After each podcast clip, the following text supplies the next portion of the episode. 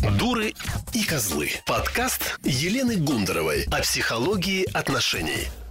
Добрый день, дорогие друзья. Сегодня говорим о сексе по дружбе. Может ли существовать такое явление? Реально ли это? Эту тему мне предложил один из слушателей. Он мне написал в Инстаграм а, следующий вопрос.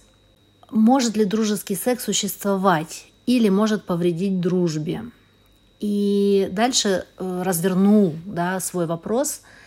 У меня отношения э, с женщиной, я так поняла, у меня свои отношения романтические, у моей подруги свои романтические отношения, а дружим мы больше 15 лет. Да? То есть это мужчина и женщина, у которых у каждого из них есть свои отношения, может быть, семья, я могу предположить, или просто романтические отношения. Но потом случается вечеринка, немного алкоголя, и вспыхивает некое взаимное влечение. И пока было только на грани, да, пишет э, слушатель. И вы знаете, я крепко так задумалась об этом и даже провела опрос. Провела опрос среди своих э, подписчиц, которые у меня э, смотрят сторис. И я задала вопрос, э, был ли у вас такой опыт и каким он был, положительным, отрицательным, был ли положительный опыт, что вы вообще об этом думаете. И вот об этом всем сегодня с вами поговорим. Я, честно говоря, очень крепко задумалась об этом вопросе, потому что как-то он раньше не вставал так очевидно. И я увидела в нем огромное количество подводных камней, которые могут сбивать, которые могут э, смущать. И не так здесь все просто да, с этим вопросом. И первое, что мне хочется поговорить, о чем мне хочется поговорить, это то, что мы не до конца понимаем, что такое дружба. Я стала думать, я стала световаться с мужем, да, с подписчицами, что такое дружба, и ну, стали говорить о том, что дружба между мужчиной и женщиной, возможно она или невозможна. Я стала смотреть результаты разных исследований, то есть подошла прям так подробно, дотошно к этому вопросу, подробно его изучала. И обнаружила, что а, в понятие дружбы, смотрите, что входит. Симпатия, взаимопонимание, открытость, причем мы с вами сейчас рассматриваем и людей одного пола, и людей разнополых. Откровенность, искренность, бескорыстие, доверие, общность интересов и увлечений, общие ценности, взаимоподдержка. Представляете, то есть в понятие дружба входит так много всего. То есть это очень глубокие отношения, очень а, такие, знаете, вовлекающие, что ли, да, требующие очень большого ресурса отношения. Это вот дружба. Да? Посмотрите, как много здесь всего и симпатия, и откровенность, и искренность, и общность интересов и увлечений, и общие ценности и так далее. Если это речь идет, ну, как мы говорим, о настоящей дружбе, да, потому что мы можем еще ведь отличать Например, есть просто знакомые, с которыми у меня хорошие отношения, а есть, например, просто друзья, да, друг или подруга, с которым вот мы... Здесь речь уже идет о неких э, близких отношениях.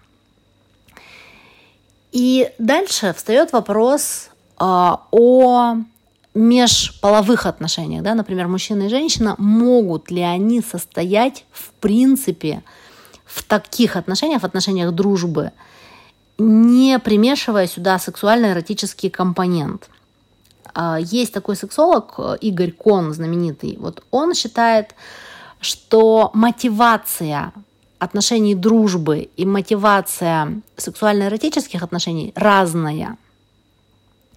В сексуально-эротических отношениях, в том, что мы просто называем отношения между мужчиной и женщиной, потребности наши а, есть вот этот компонент, да, сексуальный компонент, который не входит в дружбу.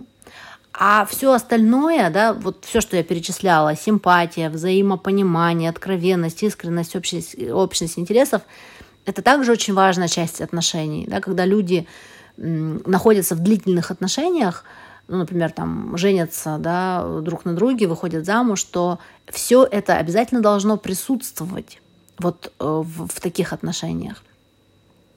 И плюс сексуально-эротический компонент. Что он дает? Он дает ощущение себя своей половой принадлежности мужчины или женщиной и реализацию этого в отношениях. И вот здесь, на мой взгляд, возникает очень интересный такой тонкий момент, который заключается вот в чем. А, на мой взгляд, когда э, мужчина и женщина просто общаются, то они в любом случае себя воспринимают э, как мужчина и как женщина. В любом случае. Даже если у них большая разница в возрасте, вот вы можете даже себя сейчас вспоминать, да, вспоминать каких-то своих друзей, а, я вспоминала, например, школьные годы, ранний вот совсем опыт. Я вспоминала отношения, когда, например, есть большая разница в возрасте. Допустим, там молодая девушка и там взрослый мужчина, да, который там в дедушке э, годится. Я вспоминала даже родственные отношения, например, отношения с братом, допустим, женщина с братом, женщина с отцом, женщина с дедушкой, а, с ребенком. И практически везде я увидела, что есть вот этот оттенок ощущения своего пола. И это очень близко к сексуальному ощущению. Понимаете, то здесь вот грань очень-очень тонкая. Когда человек разговаривает, женщина разговаривает, например, со своим братом, она помнит, что она женщина или что она девочка – может быть, не возникает сексуального импульса, да, желания там, заниматься сексом, а, и мысли таких не возникает, да, но вот это ощущение, что я женщина, а передо мной мужчина, оно практически всегда звучит, оно всегда присутствует.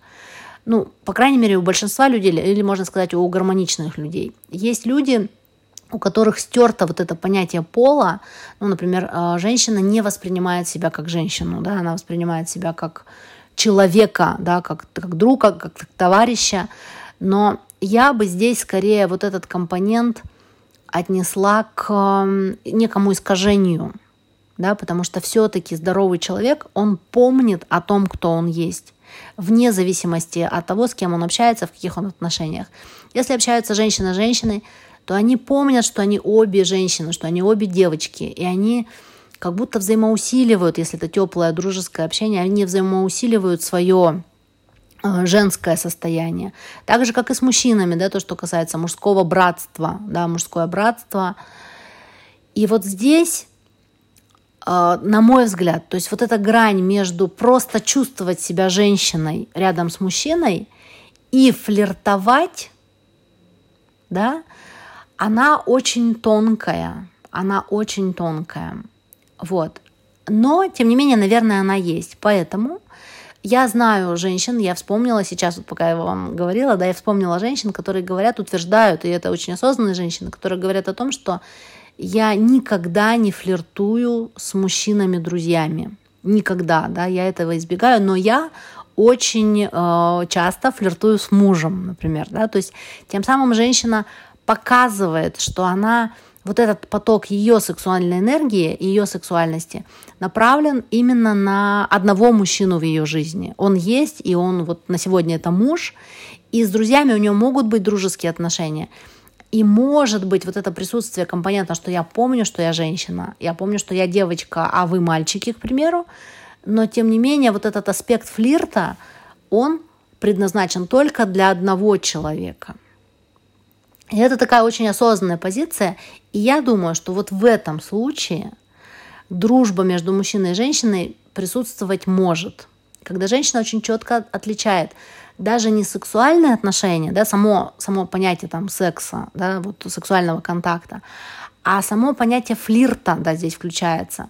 Флирт – это то, что предшествует э, сексу. Это тоже сексуальные отношения, но это, это игра, это обмен взглядами, это обмен энергиями – но в нем присутствует вот этот вот аспект мужско-женских отношений. Поэтому, а если вы можете отличить мужско-женские отношения, э, точнее флирт от дружбы, да, и, например, избегать флирта с другом, избегать флирта с другом, то тогда дружба возможна. Если нет, если у вас это очень склеено, да, понятие вот ощущения своей женственности с флиртом, то есть вы флиртуете со всеми. Есть такие женщины, которые флиртуют со всеми, вне зависимости от возраста, социального положения. То есть она по-другому не может. То есть в ней сразу включается вот этот вот женский компонент, да, вот этот компонент флирта, и все. И сделать она ничего не может. У нее это слеплено. Значит, у такой женщины не может быть э, друзей мужчин, потому что она все равно будет с ними флиртовать, да, или отвечать на их флирт. Есть такое распространенное мнение о том, что если есть дружба между мужчиной и женщиной, то есть э, некий интерес, да, мужско-женский интерес с той или с другой стороны, то есть именно такой сексуальный или интерес флирта с одной или с другой стороны. То есть, например, френд-зона, да, вот это понятие френд-зоны, что, например, парень, да, хочет э, тесного общения, хочет романтических отношений с девушкой, а она не хочет, но она не хочет терять его как друга, и, и поэтому вот они попадают в некую френд-зону, и она держит вот этот вот, эту границу если это происходит осознанно и она не допускает флирта с ним, то тогда действительно, наверное, ну, дружба возможна. То есть и тот же парень, он будет переживать, он будет себя чувствовать плохо, он переживет эту потерю, потерю ее как партнерши, потенциальной, да, хотя бы. Но, тем не менее, дальше он подумает, там, он хочет оставаться в этих отношениях или не хочет оставаться. То есть если на самом деле флирта нет. Но если флирт есть, то это превращается в такую бесконечную муку. Да? Почему? Потому что что такое флирт? Это состояние неопределенности. То ли да, то ли нет. Да? То ли сегодня, то ли никогда. То ли я хочу, то ли я не хочу. То есть вот эта игра, и она очень сильно подогревает наши чувства, чувства людей. И а, почему очень здорово, да, когда мужчина и женщина могут, например, в семейных отношениях сохранить флирт, состояние флирта, потому что это подогревает, убивает вот эту рутину, потому что когда мы друг для друга доступны постоянно, я знаю, что это мой муж, или я знаю, что это моя жена, и она мне должна, да, мы замужем, там мы женаты, и она мне должна, то это убивает вот этот самый флирт, то есть убирает, убивает интерес. И рекомендации для пар сексологов, да, заключаются в том, что будьте вот в этом элементе непредсказуемости, играйте друг с другом, да, заигрывайте друг с другом, пусть это будет, и пусть а, а, найдите возможность отказывать не обидно друг другу, чтобы вот этот компонент оставался неопределенности, да, то ли да, то ли нет. И именно поэтому флирт и вот этот компонент неопределенности является таким привлекательным для отношений вне брака. Почему часто возникают отношения или интерес, романтический интерес вне брака? Потому что мы чувствуем вот, вот это притяжение, да, то ли да, то ли нет, такая территория опасности. И тогда другие мужчины или другие женщины становятся для нас более привлекательными. Это немножко мы с вами разобрались с понятиями дружба, флирт – а, отношения, какая есть мотивация у нас в этих отношениях. Ну и теперь можем перейти ближе к вопросу э, моего слушателя да, о том, не повредит ли секс дружбе. Вот смотрите, по моим ощущениям, э, существует такое некоторое упрощение сексуальных, сексуальной функции. Вот это понятие секс для здоровья, например, да, или такой э, секс без обязательств. На мой взгляд, это очень упрощенное видение вообще человеческих отношений, сексуальных отношений, которое очень сильно все упрощает, которое не сводит человека до уровня робота, да, или до уровня животного, да, когда вот мы, как бы мы хотим кушать, да, мы пошли, поели, и, ну, неужели нам плохо стало от этого? Это очень упрощенный взгляд, хотя я знаю, что такая аргументация есть, она присутствует. Но на мой взгляд, когда есть у людей именно в человеческих отношениях, не в животных отношениях, не когда мы себя воспринимаем как животные, которые хотят утолить свою животную связь, страсть, это по-другому, да, это, это называется похоть, да, это отношение похоти и удовлетворения похоти, да, а, это такие животные отношения, но когда мы говорим про человеческие отношения – то там возникает такой аспект, как привязанность. Когда есть интерес, когда есть взаимное притяжение, когда есть флирт, то в какой-то момент эти отношения, если происходит сближение, чем флирт отличается уже от отношений, да, например, от сексуального контакта? В том, что там происходит сближение и возникают отношения привязанности, когда я чувствую, что это мой человек, избранный мной человек. И я, например, избрана им. И вот здесь, а, когда, например, я теряю эти отношения, то есть это был, например, отношения на одну ночь, да, это случилось, и дальше кто-то из нас не хочет продолжать эти отношения, то возникает, неизбежно возникает вот это чувство разрыва привязанности, разрыва чувства отвергнутости, чувства брошенности. Почему нам становится больно, когда, например, а, ну, например, я встречалась с каким-то молодым человеком и вижу его с, други, с другой девушкой. Даже если мы расстались, это очень часто случается, да, вижу его с другой девушкой, и происходит э, внутреннее такое ощущение боли, именно потому что э, происходит травмирование моего ощущения привязанности. И как бы я себе не говорила о том, что у нас э, там это секс без обязательств, или что я ничего от него не жду от этих отношений, мы оба в свободных отношениях находимся. Если это здоровые люди, то у них возникают отношения привязанности. А другое дело, что сейчас существует у нас в нашем обществе практически нет людей со здоровой привязанностью. Нет их, потому что мы практически все мы травмированы а, нашим а, прошлым, мы травмированы нашим опытом привязанности в детстве. А, дело в том, что когда привязанность нестабильная, когда наши взрослые, да, когда мы были маленькими детьми, наши взрослые не могли нам дать постоянного чувства привязанности, мама то любит, то не любит, то любит за оценки, а, или и возникает ощущение, что мама меня может бросить, да, если мама, например, со мной не договаривалась, оставляла меня одну, там, может быть, оставляла в детском садике или оставляла, просто уезжала в командировку, да, возникает травма привязанности, когда я понимаю, что к человеку нельзя, либо нельзя привязываться, и тогда возникает избегающий тип привязанности. То есть я не хочу привязываться. И тогда у человека возникают проблемы в близких отношениях. Либо второй тип – это то, что контролирующая привязанность, когда я все время должна держать человека рядом с собой, да, я все время должна его контролировать, мне все время больно, я все время его ищу глазами, только чтобы он не ушел, только чтобы не повторилась вот та самая страшная боль, да. А почему это так возникает? Потому что для маленького ребенка отношения привязанности э, равнозначны жизни. То есть если у меня есть мой взрослый, к которому я привязан, то я со мной все хорошо, я благополучен, я выживу, со мной будет все в порядке, обо мне позаботятся. Потому что ребенок сам о себе позаботиться не может. Во взрослых отношениях подсознательно с тем человеком, с которым у нас возникают близкие отношения, у нас возникают отношения привязанности. И поэтому разрыв отношений, дружбы, да, или даже сама идея, да, о том, что эта дружба или там эти любовные отношения могут закончиться, вызывает большую боль. Иногда даже само, э, сама мысль да, о возможном разви- разрыве настолько болезненна, что человек даже не вступает в близкие отношения, потому что он этого боится. То есть он избегает э, глубоких отношений, глубокой привязанности, потому что он боится, что я сейчас открою душу, я ее когда-то закрыл, я научилась избегать этой боли, это стратегия, которая мне помогла выжить, а сейчас я открою душу и человек меня предаст, да, то есть возникнет вот, и я снова окажусь беспо- беспомощной перед вот той самой болью.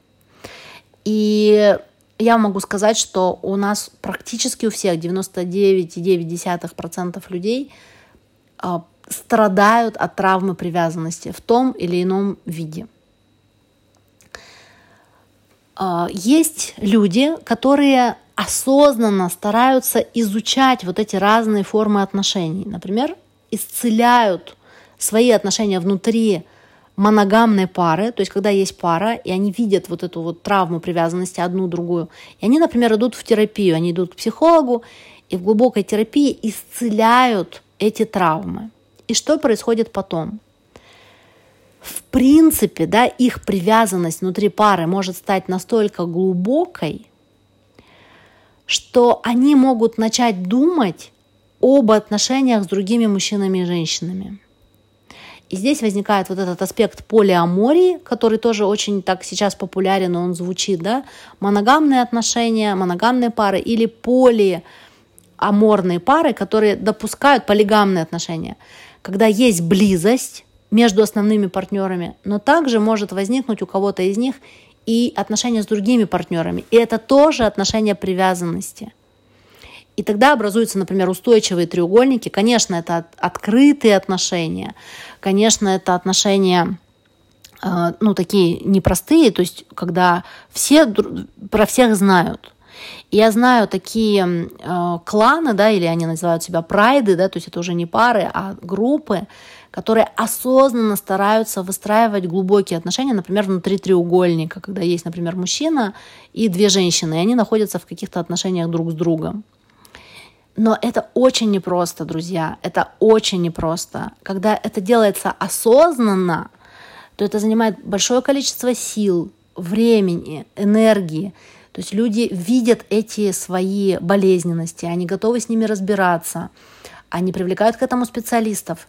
И на самом деле в таких отношениях может быть больше счастья, то есть они более обогащающие, да, чем, например, отношения в паре но это требует такой глубочайшей осознанности. И я могу сказать, что подавляющее большинство обычных людей, да, кто не занят этим, ну вот э, глубинно, да, кто это не изучает для себя, для своих, для своих партнеров, кто не занимается, например, тантрическими практиками, это практически недоступно, да, поэтому когда возникает, например, вне пары дополнительный партнер, еще один партнер, это практически всегда в 99-99% случаев вызывает травму привязанности, ощущение предательства. Мне больно.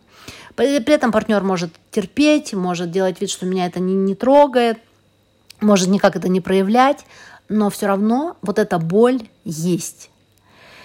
И возвращаясь к вопросу моего э, слушателя, да, видите, как я подробно вам отвечаю, да, сколько много здесь затронуто очень важных таких непростых тем – я могу сказать, что исходя из того, что вы написали, есть, скорее всего, неудовлетворенность и у вас, и у вашей партнерши в ваших существующих отношениях. Может быть, это ваши семьи, да, может быть, это основные отношения.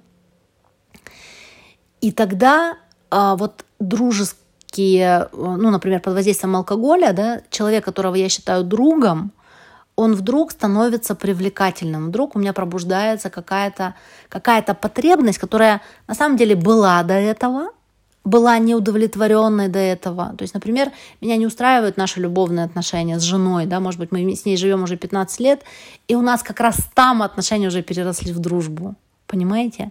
Но в силу там моральных качеств, в силу обязательств, может быть, у нас дети и прочее, прочее, я не готов эти отношения терять, но я там не удовлетворен. И не готов даже говорить о неудовлетворенности. И тогда возникает, а, например, объект другой, как, например, подруга, да, хорошая знакомая, которая, например, замужняя тоже женщина, и когда мы немножко выпили, и у нас там вечеринка, и, может быть, танцы, и у нас случается какой-то физический контакт там в танце, мы друг друга немножко обнимаем, может быть, и мои потребности, вот неудовлетворенные потребности в сексуальном контакте, в признании меня как мужчины, да, в сексуально-эротических чувствах, они вдруг выходят на, первых, на первый план. По моим ощущениям, вот та ситуация, которую сейчас вы, вы описали, я ее прочувствовала, она похожа вот на что-то такое. Но вы знаете, это фактически ваш внутренний запрос не на секс по дружбе, а на другие отношения, может быть, на параллельные отношения или на смену партнера, да, то есть когда вас не удовлетворяют те отношения, которые есть основные. Может быть, вас, может быть, вашу подругу, а может быть, вас обоих. И поэтому вы вдруг становитесь такими притягательными друг для друга. Но тогда э, выход здесь не в том, чтобы устраивать секс по дружбе, который, как я уже говорила, является некой иллюзией, да, а, а в том, чтобы смотреть, а что в моих отношениях, что я могу добавить в мои отношения для того, чтобы мои вот эти вот чувства там удовлетворялись. Может быть, мне надо поработать да, над тем, чтобы страсть э, вернулась в мои основные отношения, к примеру. А может быть, я уже давно чувствую, что они исчерпали себя, и было бы честным, может быть, оставить эти отношения и пойти в новые отношения. Да, я не знаю с кем. Но это совсем другая уже история.